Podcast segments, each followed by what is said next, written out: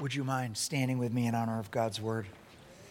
We are starting a series today called I Am.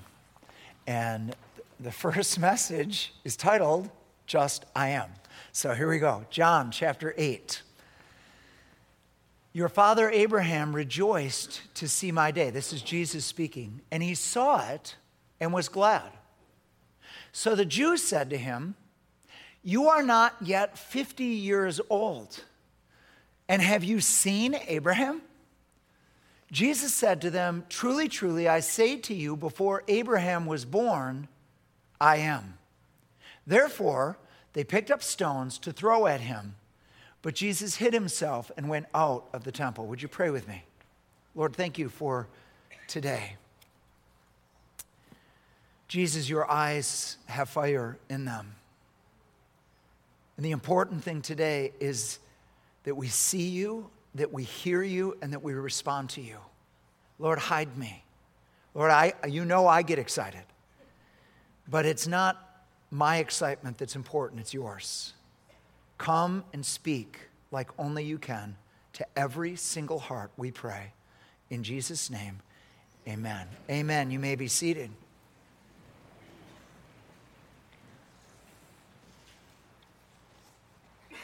So last night, Alice and I went over to Oregon and saw in the theater their, the, the, the drama a musical called Titanic. And we saw the whole story of Titanic again. It's very different than the movie.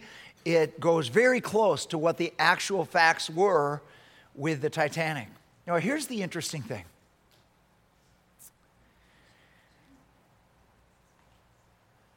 The guy that designed the ship knew after it hit the iceberg that it was going down. If three, there were, they, he had all of these extra compartments. If three of them were filled with water, the ship would still float, but six were filled. He knew beyond a shadow of a doubt this thing is going down. And he told the captain that this ship is going to sink. And the, and the captain said, How long do we have? He said, An hour and a half an hour and a half, and this thing is going to sink.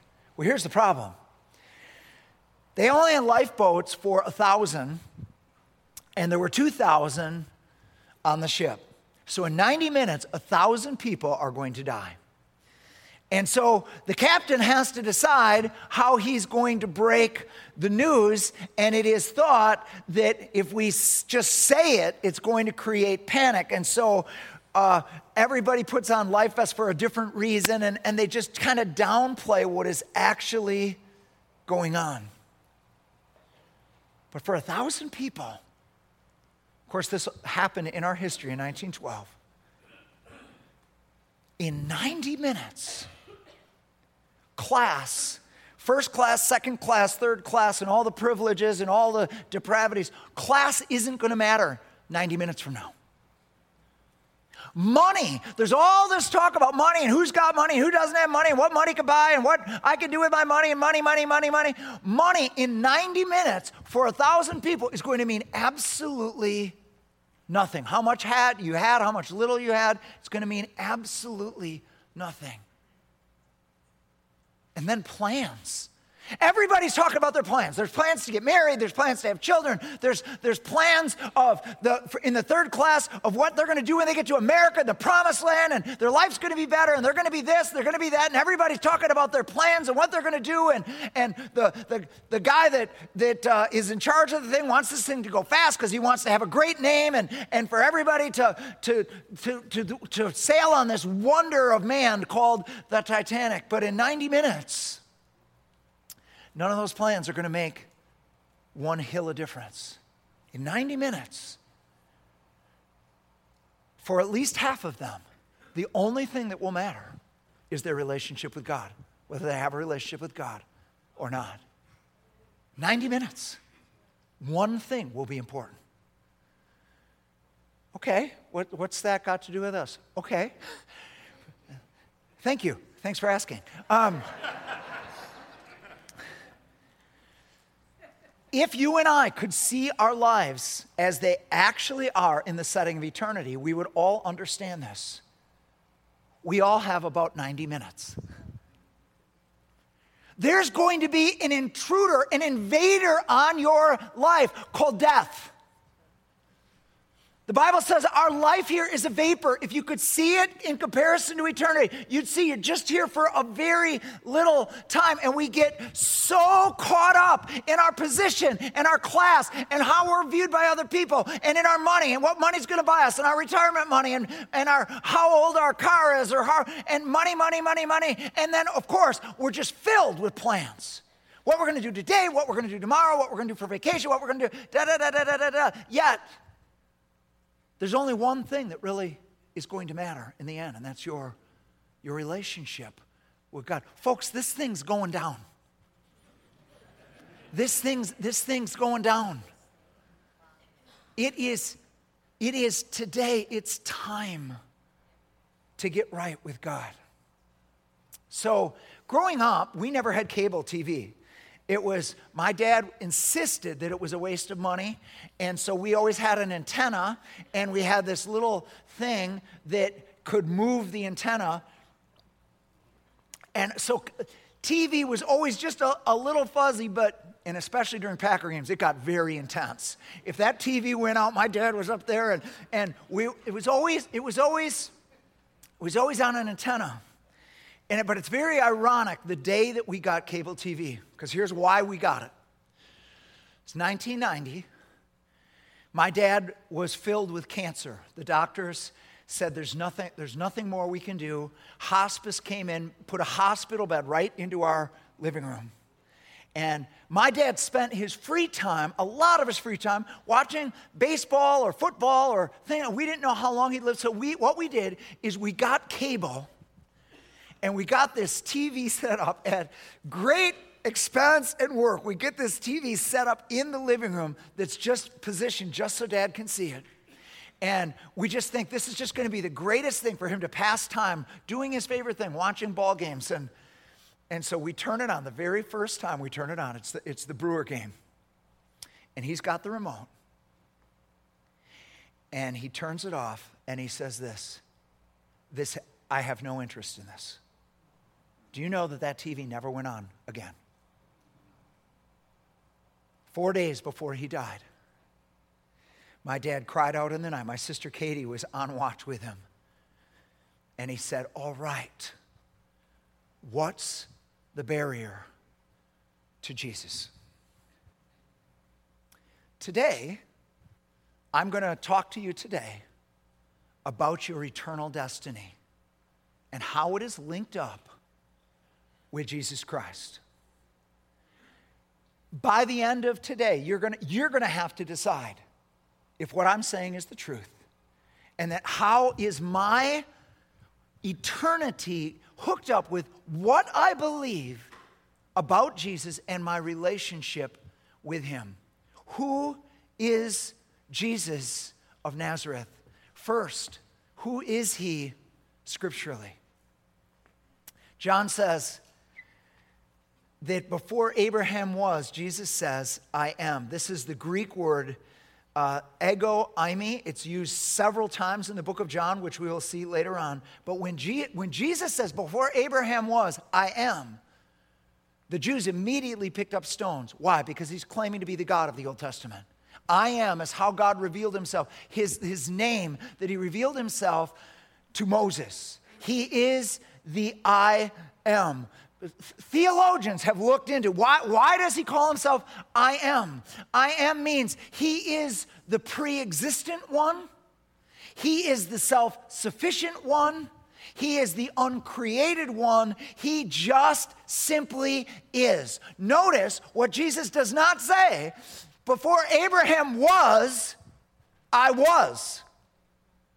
That's what we would expect him to say. Before Abraham was, I was. No, no. Before Abraham was, I am.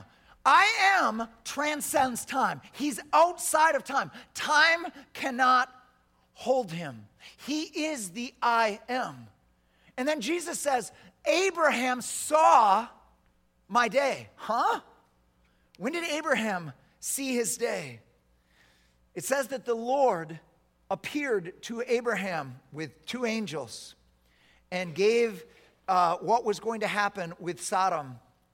And in Genesis 19 24, it says, Then the Lord rained on Sodom and Gomorrah brimstone and fire from the Lord out of heaven. The word Lord there is I am. It is translated Yahweh, it's translated Jehovah. In our current translations, it's translated Lord. It is God in heaven and God on earth. The, the Trinity is, is introduced in the Old Testament. Jesus is the I am of the burning bush. The three other Gospels, Matthew, Mark, and Luke, they're called the Synoptic Gospels, which just means they cover the same period of time. It means to view together. To get all the information, you've got to view them together. They start with Jesus' humanity and they allow us the, the progression. The disciples gradually discovered the, the true identity of Jesus, that he was deity. And so the, these three gospels let us discover it with them. All three of them highlight the Mount of Transfiguration where Jesus is transformed. His body is transformed, and they see him in his glory, and they see that that body was just a, a covering for deity.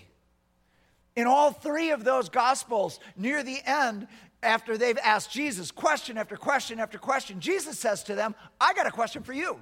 And here's the question he asks you guys say, speaking to the Jewish leaders, that Messiah is the son of David. And he's quoting Psalm 110 now. He says, How is it that David calls him Lord? In Psalm 110, it says, The Lord said to my Lord. And it says, after Jesus said that, no one ever asked him any more questions. They're like, Whoa, who are we talking to? Um, he's not David's son, he is a, a, one of his descendants, but he is before David. He is the one that David called Lord. Those three reveal you, you we, we're in the story and we get to see progressively the identity of Jesus. John starts with the divinity of Christ. Here's John chapter 1, verses 1 through 3.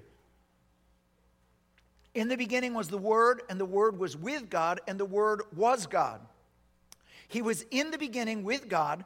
All things came into being through him, and apart from him, nothing came into being that has come into being. And then in verse 14, and the Word became flesh and dwelt among us, and we saw his glory, glory as of the only begotten of the Father, full of grace and truth. John says the gospel does not start at the birth. The gospel started in heaven. He was God in the beginning. God, the creator, the one whom God God created all things through this one. That one, the one that created you appeared on earth veiled in flesh. This is who Jesus is scripturally. In John chapter 18, unfortunately, our versions, um, to try to make it grammatically correct, water down what is said. Let me read to you out of the NAS, John chapter 18, verses 6 through 8. So when he said to them, I am he, they drew back and fell to the ground. Therefore, he again asked them, Whom do you seek? And they said, Jesus the Nazarene. Jesus answered, I told you that I am he. So if you seek me, let these go their way.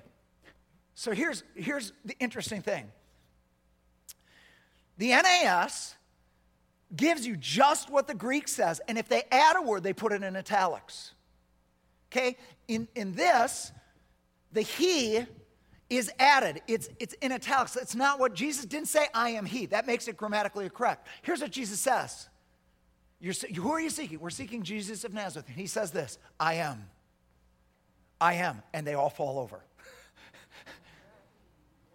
he says, I am. And everybody just fall, all the guards fall over. They get back up, they dust themselves off. Jesus said, Who are you seeking? They said, Jesus of Nazarene. He says a second time, I am. Just take me, don't take any of them. why is that so significant? Jesus was not taken, folks. He's the I am. He says a word and everybody falls over. Those soldiers did not take him. They knew it. He gave himself to them. He offered himself up as a sacrifice for the human race. Secondly, who is Jesus historically? So, if you're an unbeliever, it's a huge jump to go right to, oh, okay, I have to believe God became a human being, the Creator became a human being. Let's, so, let's not start there. Let's start with this this question Was Jesus the greatest man who ever lived? We're going to start there. And, and I'm going to make the case, you decide, you, you decide whether it's true historically or not, that Jesus of Nazareth was the greatest man that ever lived. So let me give you some proofs. Number one, he split time. It's 2019. Do you know why our time system says it's 2019? It's dated from his birth. We, we measure time in BC and AD on the birth of Jesus Christ, Jesus of Nazareth. Second, there are more books written about him than any other person who ever lived. I'm just going to read this to you. He never wrote a book, he never held an office, he never went to college, he never traveled 200 miles from the place where he was born. Yet, in the Library of Congress, which holds 32 million books in three buildings, the largest collection on the earth, there are more books about Jesus of Nazareth than any other person who ever lived. Now, a few weeks ago, we talked about movies. We talked about what story has the most movies made about it, and 25 movies have been adapted from Charles Dickens' story, uh, The Christmas Carol. 25 different adaptations of the Christmas Carol have appeared in film. And so that's the, that's the story that's had the most in film. But they, of course, they have to put a little asterisk, except for the Bible. Uh, countless have been made about the different characters in the Bible, but just about Jesus, the story of Jesus. Do you know how many movies have been made about the story of Jesus' life, death, and resurrection? 78 movies. So that's three times the second, the, the one that is, is second. Three times, 78 movies about Jesus. Now let's talk about the words that he spoke. Oh my. The Bible is not just the best selling book of all time with over 6 billion copies in print. It is by far the bestseller every single year. Do you know that in America alone, 100 million Bibles are printed every single year? 20 million of those are bought. The, the highest nonfiction or fiction book usually each year is about 5 million. It's a, a fourth of what the Bible is every single year. His words are. Now, this does not include electronic copies. In 2017 alone, one program of the New Testament was downloaded 300 million times. So this doesn't even count all of the electronic versions. Who is he? Historically, I would say he is the greatest man who ever lived. Now, okay, you can grant that, but that doesn't make him God. So, liberal theologians for centuries would say this John, who uh, the early fathers say John was written last. The other three gospels were the first ones written. John was written last. And so, what later theolo- or liberal theologians argued was this John it's not John the Beloved. It's not John the Apostle. This is somebody way later, generations later, that's using John's name and that Jesus gradually became God, that man made Jesus into God. And this happened over time. And frankly, that argument uh, holds a lot of weight. We can we understand people can make other people into God. People can make other people idols. We, there's something in us that wants to lift up a human being and call him something greater so that we have somebody to inspire us, somebody to. So that the argument, yeah, we could understand that argument. But here's what we found historically. In 1920, they found a fragment It is the oldest fragment of the New Testament. And even though John, the early father, said was the last one written, this is by far the earliest parchment we have of the New Testament. It's called P52. It is a fragment of the Gospel of John. When they found it, the top paleographers in the world, and those are people that examine the type of paper that it's on, the type of writing it is, and they can give you the date within about 50 years of when that was written. And the, all of the paleographers that they originally submitted it to, the top three in the world, all said they came back with the exact same date. This was written 100 to 150 AD. This is, this is early in the second century. But here's the, here's the thing it was found in Egypt. So, paleographers say this listen, if a copy is found in Egypt, knowing transportation in the, that day, the autograph copy, which is, which is the original, which they know was in Judea, had to have been decades earlier, probably late in the first century, which is exactly when the early fathers said, John wrote. Historically, who was Jesus of Nazareth? Acts 17 30 through 31. In the past, God overlooked such ignorance, but now he commands all people everywhere to repent. For he has set a day when he will judge the world with justice by the man he has appointed. He has given proof of this to everyone by raising him from the dead. God's proof that Jesus was who he said he was is his resurrection in our history. Paul says in 1 Corinthians 15 if Jesus did not physically resurrect in our history, Christianity is not true. Christianity is it joins all the other religions of man's best attempt, man's longing, man's manipulation of trying to give people comfort and tell people to be nice to each other. But it is not true. It is based on an event in history. You say, well, Pastor Tom, how can there be evidence for that? Trust me, there's a lot of evidence for the resurrection. Gary Habermas uh, argues the resurrection and the universities all over the world, and we could go into all of the proofs that you can look up for the resurrection of Jesus Christ. But all I want you to know today is that if this didn't actually happen in history, then Christianity is not true. It is based on a historical, objective fact the resurrection of Jesus of Nazareth. All right, that brings us to my main point of today who is Jesus of Nazareth logically? So, in our uh, Intimacy with God conference, one of our young adults, actually, it was my daughter Bethany, uh, spoke on Thursday morning, and she spoke on faith. We all know the importance of faith, but she, she spoke on the Greek word for faith. And she started by talking about our English definition of faith.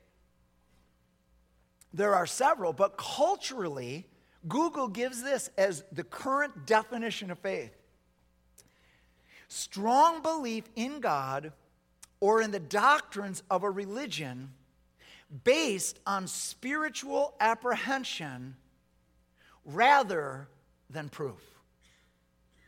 So, faith means to believe without evidence. It means to kind of set aside your mind to believe. Now, Disney has, has used this definition. It, it absolutely drives me crazy when there is, like, especially around Christmas, that there's this virtue in believing. And the, and the less proof there is, the more virtue there is because you just believe. And there's magic because you believe. And if you just believe, there's magic. And then Hallmark picked up on it. And you know I'm into Hallmark Christmas movies. They, they got 22 premieres every year. I usually see, you know, I don't see all of them. I probably see 21. Anyway, um, Alice is here, so it's probably all 22. Anyway, um, And so they picked up on this. It drives me absolutely nuts that it, it just, there's this virtue in believing. There's no evidence, but you just feel it, and so you believe, and that makes you better than people that don't believe. Listen, there's no virtue in believing. If what you're believing is a lie, that's going to be a hindrance to you. That's going to hold you back. The idea that somehow God has asked us to set aside our mind so that we can just believe is absolutely unbiblical. Jesus said, Love God with all of your heart and with all of your mind. Thank you. The Greek word pistis, Beth defined it from the Greek the state of being persuaded of something, to believe something because you are persuaded that it is true. In Greek rhetoric, one would use proof or evidence to construct an argument to appropriate to appropriate pistis, which is faith. It is, it is an argument that uh, supplements or leads to somebody believing. There are two parts to faith biblical faith. One is objective, it's based on something that happened in history, something that happened in front of the whole world. And then to, to, to, become complete, you need, there's a subjective piece to faith that will take you to 100%.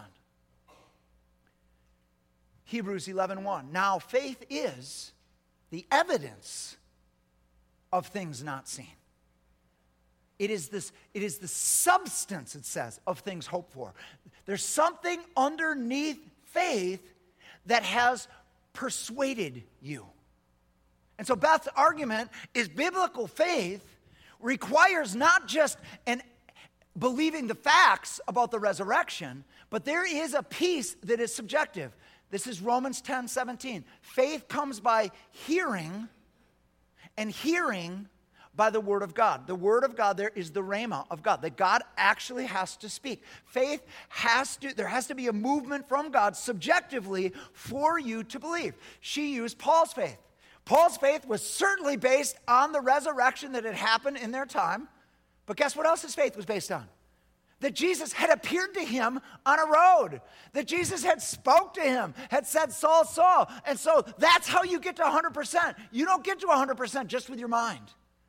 You need to have a subjective experience with objective facts, subjective experience, and that leads to this faith that is that comes to us as a gift by the grace of God. Today, if you hear his voice. Do not harden your heart. Pistis.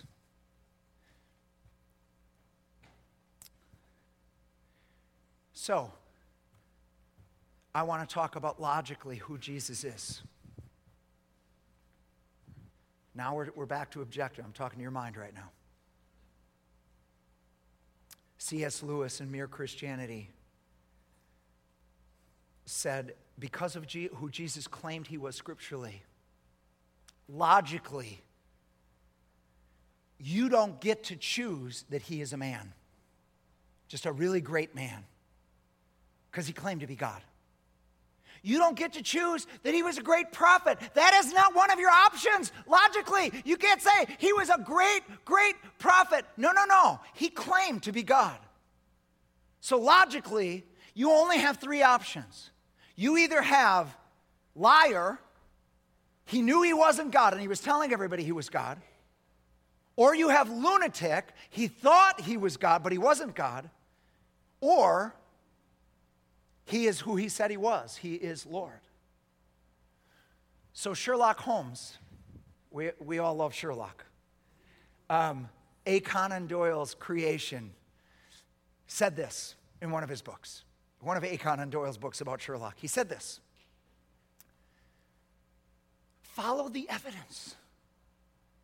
You've got to be committed to the actual evidence. The evidence will lead you to the truth however unlikely that truth might be. Now, I, will be the first one to say to you, we're asking a lot.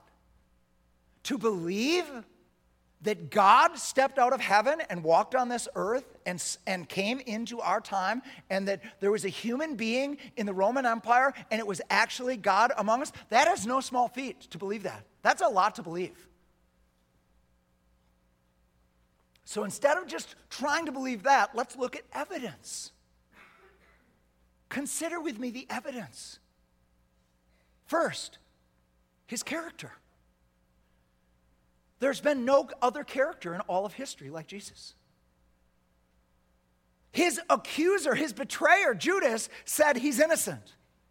His crucifier, Pontius Pilate, washed his hands, said he's innocent. There's no one else in history that while being crucified on this cross says, Father, forgive them. They know not what they do. Are you kidding me? Forgiving your enemies? There's no more beautiful character in all of history. You read the Gospels and it's like, oh my, he's for the oppressed. He values women. He values everybody. No matter, he, all are welcome to him. Everybody wanted to be around him. It's the beauty. The beauty of who he is is stunning. No character like him in all of history. Is this character the character of a liar? Is this the character of a crazy person? Or is it possible that God walked on this planet? Look at his deeds. He did stuff nobody else had done. He, he caused blind eyes to see, blind eyes from birth to see. He caused deaf ears to hear. He rose the dead in his ministry. Nobody had ever done any works like that. The deeds of Jesus. Now, it's funny because since he was on this earth, there have been all kinds of eye openings and deaf ears and people raised from the dead. Smith Wigglesworth raised eight people from the dead in his ministry. Reinhard Bonnke, who's a contemporary of ours, has had 75 million recorded conversions in Africa. And it all came through signs and wonders, through miracles. I, I remember hearing him tell the story of the very first meeting when he had he was a failed pastor and god told him to go out in a field and go to another city and he held this he rented this big stadium and of course nobody came. It was like 100 people there. And in the first meeting god said i want you he's in the middle of his message. God interrupts his message. How many know that god can interrupt your message? And says i want you to tell everybody that's blind to stand up. There were three blind people. They all stood up. And he said uh, I'm going to, in, in a moment, I'm going to declare Jesus' name over you. And in, when I do that, all three of you, are, your eyes are going to open. He says the name of Jesus over them. All of their eyes pop open. The next night, the, sta- the stadium's filled. And that continues on for years and years and years in Africa. Stunning, stunning meetings. If you ever want to see a YouTube, go t- type in Reinhard Bonnke Crusades, Africa. And you'll see some of the, the largest audiences that have ever been gathered. It, it's just insane. All of these miracles that have happened, all these uh, eyes that have been opened and ears that have been, and dead people that have been raised. You, here's, the, here's the one thing they have in common all of them are in, done in Jesus' name. It's all about Jesus. Tell me which is more impressive when Jesus walked on water or when he made Peter walk on water? I, Jesus, Jesus doing miracles when he was on earth was very impressive. Jesus doing miracles through regular, normal, broken, sinful people, that's stunning. and it's been going on for 2,000 years. No one did deeds like him. The greatest deed, of course, is the resurrection from the dead. Jesus himself rose from the dead. Are these the deeds of a liar or a lunatic, or did God walk among us? And then let's talk about his words. Think about what you have to believe.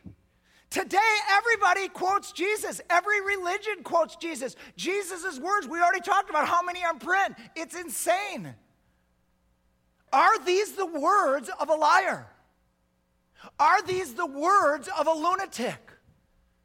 Or does the evidence cause us to include, to conclude, however unlikely it may seem, that God visited this planet? That Jesus of Nazareth, fully man, was also fully God?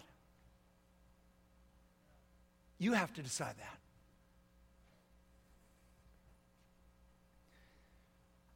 To be a Christian will not cost you your mind, but it will cost you your pride. 1 Corinthians, this is where I'm going to close today. First, don't get that excited. There's still quite a bit left, but this is the last passage. 1 Corinthians 1 18 through 25. For the message of the cross is foolishness to those who are perishing. But to us who are being saved, it is the power of God. For it is written, I will destroy the wisdom of the wise, the intelligence of the intelligent I will frustrate. Where is the wise person? Where is the teacher of the law? Where is the philosopher of this age? Has not God made foolish the wisdom of the world?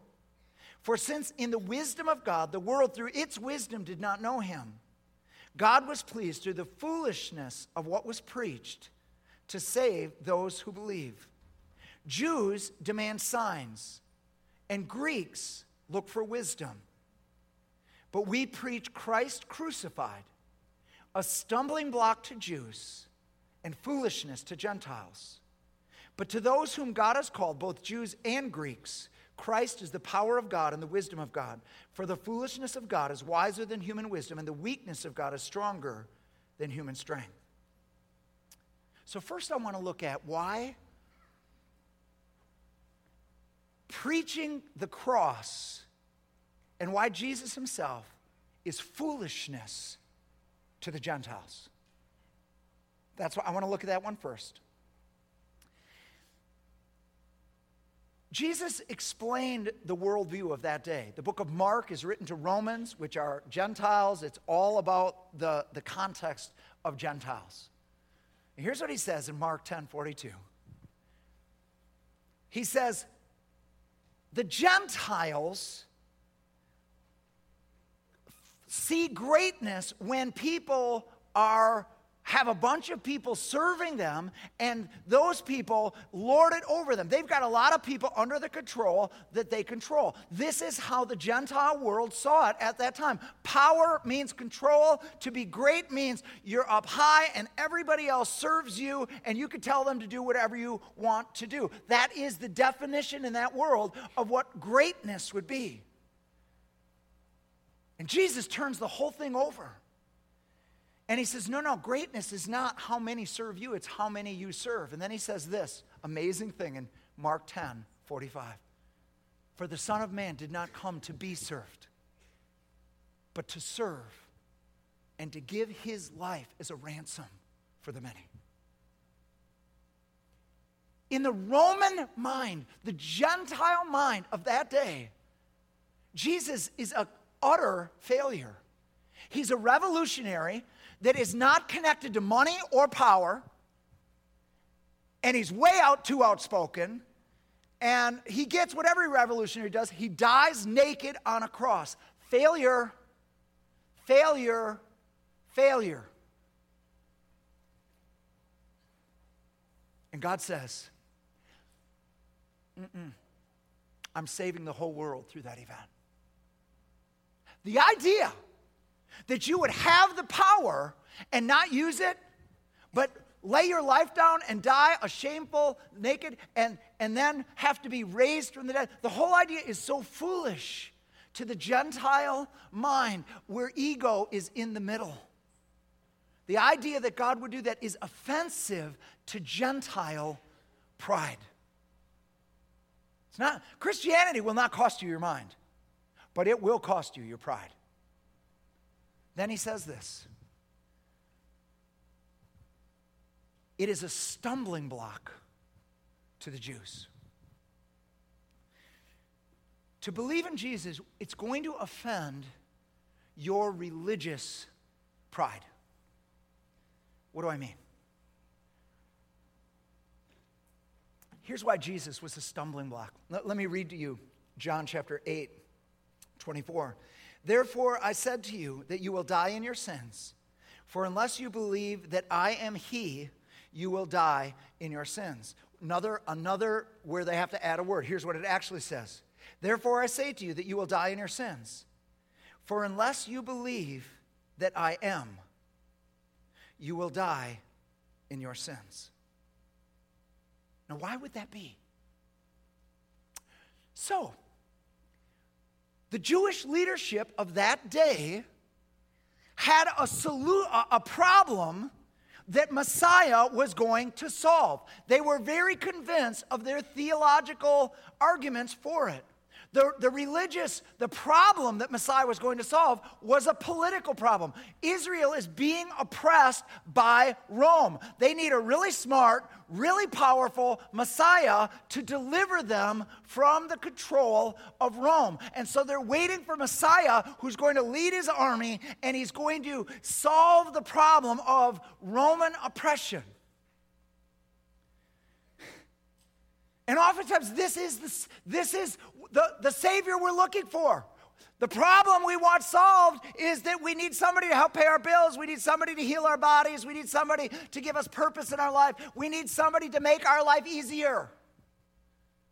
And Jesus came and he said, No, no, no. Um, first, you've misdiagnosed the problem. Your real problem is not Rome. You don't have a problem with Democrats or Republicans. That's not the problem. There's a much bigger problem. It's called sin. Sin is destroying the human race. Sin will create separation from God. And because the problem is so much deeper than you think it is, the solution is so much radical, more radical than you ever imagined. God Himself, the I am of the Old Testament, had to step into time and take on human flesh. Why did He have to take on human flesh? Because we sinned. The wages of our sin was death. Human beings had sinned. Only a human being could pay the wages that we owed for our sin. Why did it have to be God? Because whoever that was was going to have to keep the law, not just outwardly, but inwardly. They were going to have to live in a very dark, imperfect world and, and, and live a perfect life to be a sacrifice for others. Jesus says, unless you believe I am, you're going to die in your sins. This is the way that God has made for people to get right with Him.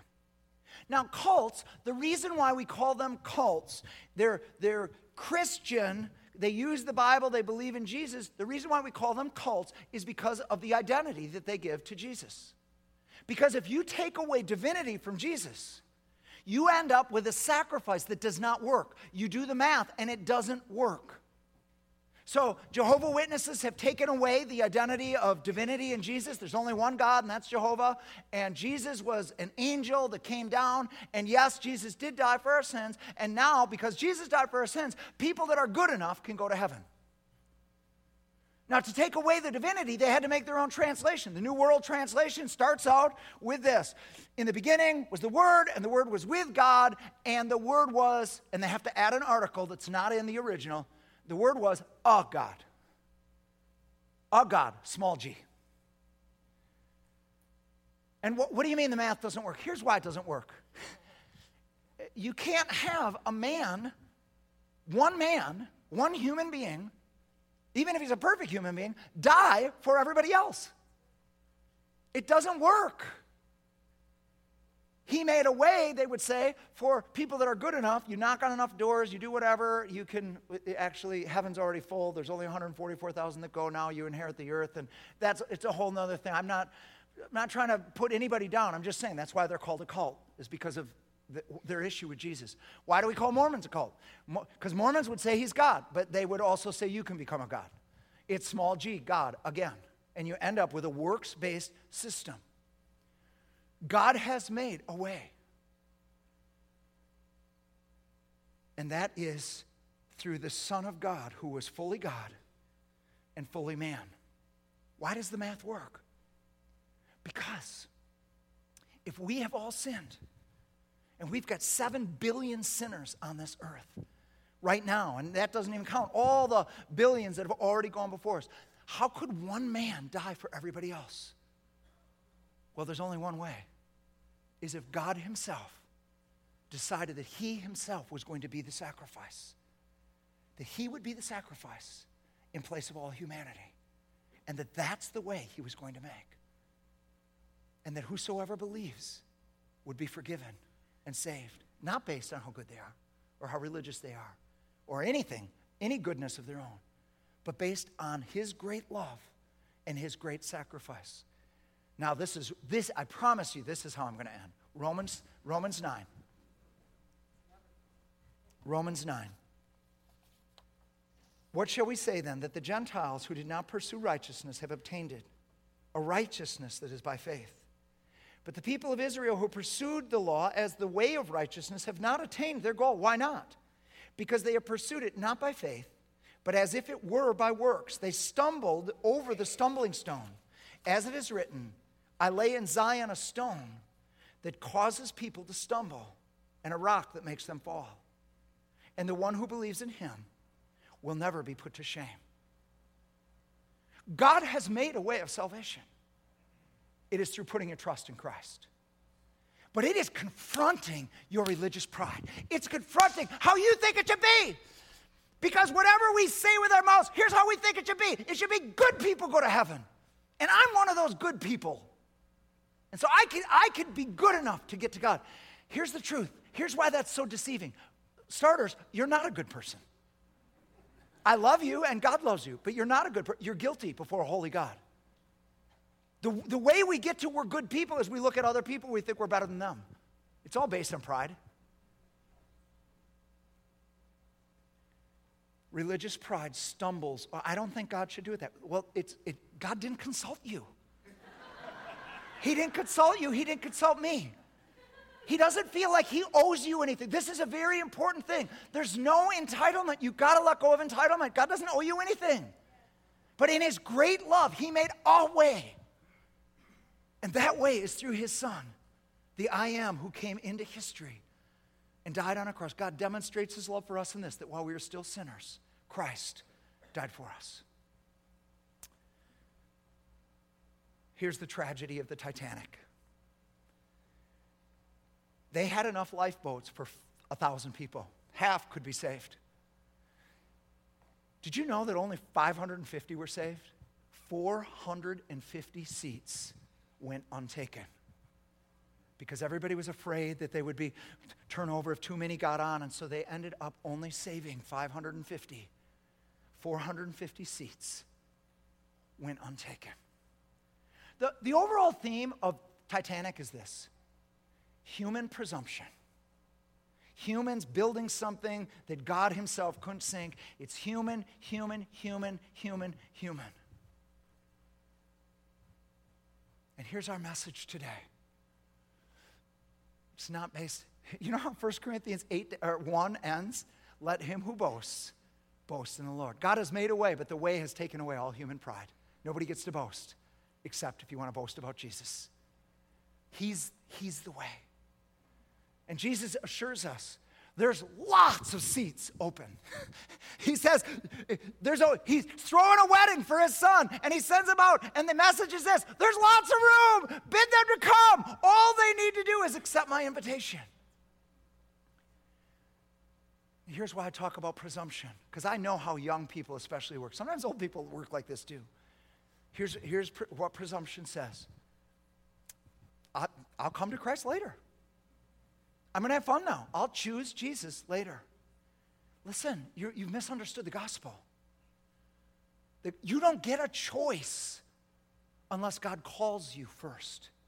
God has to come and call you. God has to knock on your door. Without Jesus coming and awakening you to your situation, you're not even going to know there is a choice. You're going to be one of those people that just live your life out doing whatever to entertain yourself, your money, or whatever, and you can go right into eternity that way away from Jesus.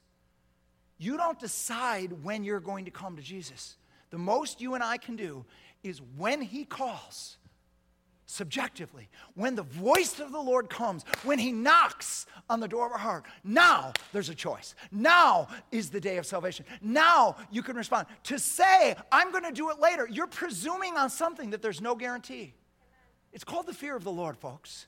There's precious little of it in this country. The fear of the Lord says, God doesn't owe me.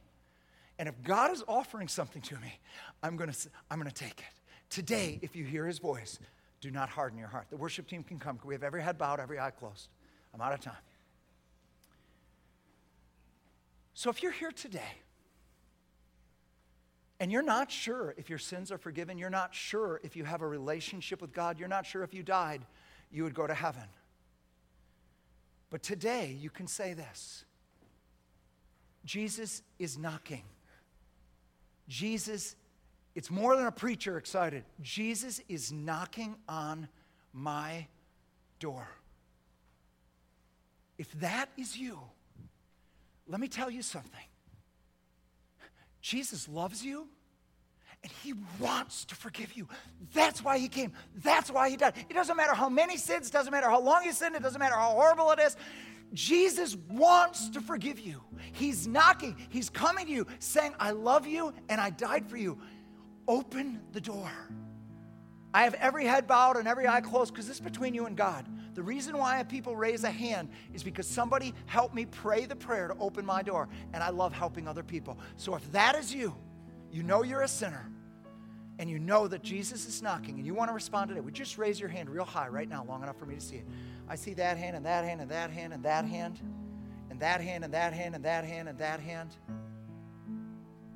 Up in the balcony now. Just wave if you're in the balcony and you have a hand up so I can see it. Okay, I see that hand. I see that hand. Thank you. God bless you. I, yep. And everybody can put their hands down that raised it for right now. Is there anybody else by upraised hand? You weren't you didn't put it up the first time, but you want to join all of these that have already responded. You want to say yes. Yes, gotcha. God bless you. I don't want anybody to leave this service regretting that they didn't raise their hand. Anybody else? Okay, if you raised your hand, just put your hand over your heart right now. Even if I didn't see your hand, but you raised it, put it over your heart right now. Pray something like this Lord, thank you for loving me. I know I'm a sinner. I know I need a radical solution. I am opening the door of my heart. Come in and save me. Lord, I'm not asking you to make my life better. I'm asking you to become my life. I'm asking you to become the center, the Savior, and the Lord of my life. I receive right now by faith your gift of eternal life. In Jesus' name, amen. And then could we stand to our feet? The second call is simply this Moses prayed it in Psalm 90.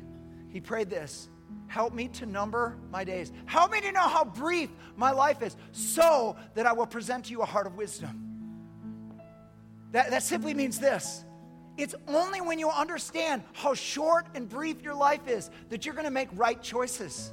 If you think this is all there is and, and, and, and it's just about fun today and about, you're going to make really bad choices. So we need a revelation of how brief our life is. And if you want that, I certainly want that. Just open your arms right now. We're going to pray. Lord, we're living on a ship that's going down. But we're living oftentimes as if it's permanent as if there's no there's nothing. This is the this is the main event. Lord this is not the main event. Would you help us to know how short and brief our days are? So that we can make right choices. Choices that glorify you choices that are wise choices that will affect eternity not just our own but other people's. God please help us not go the way of the world but go your way Jesus, we love you today. Would you come and burn in our hearts, we ask. In Jesus' name, amen. Amen, guys. We're going to have ministry teams at the front. If you'd like more prayer, come on up. Otherwise, God bless you and have a great week.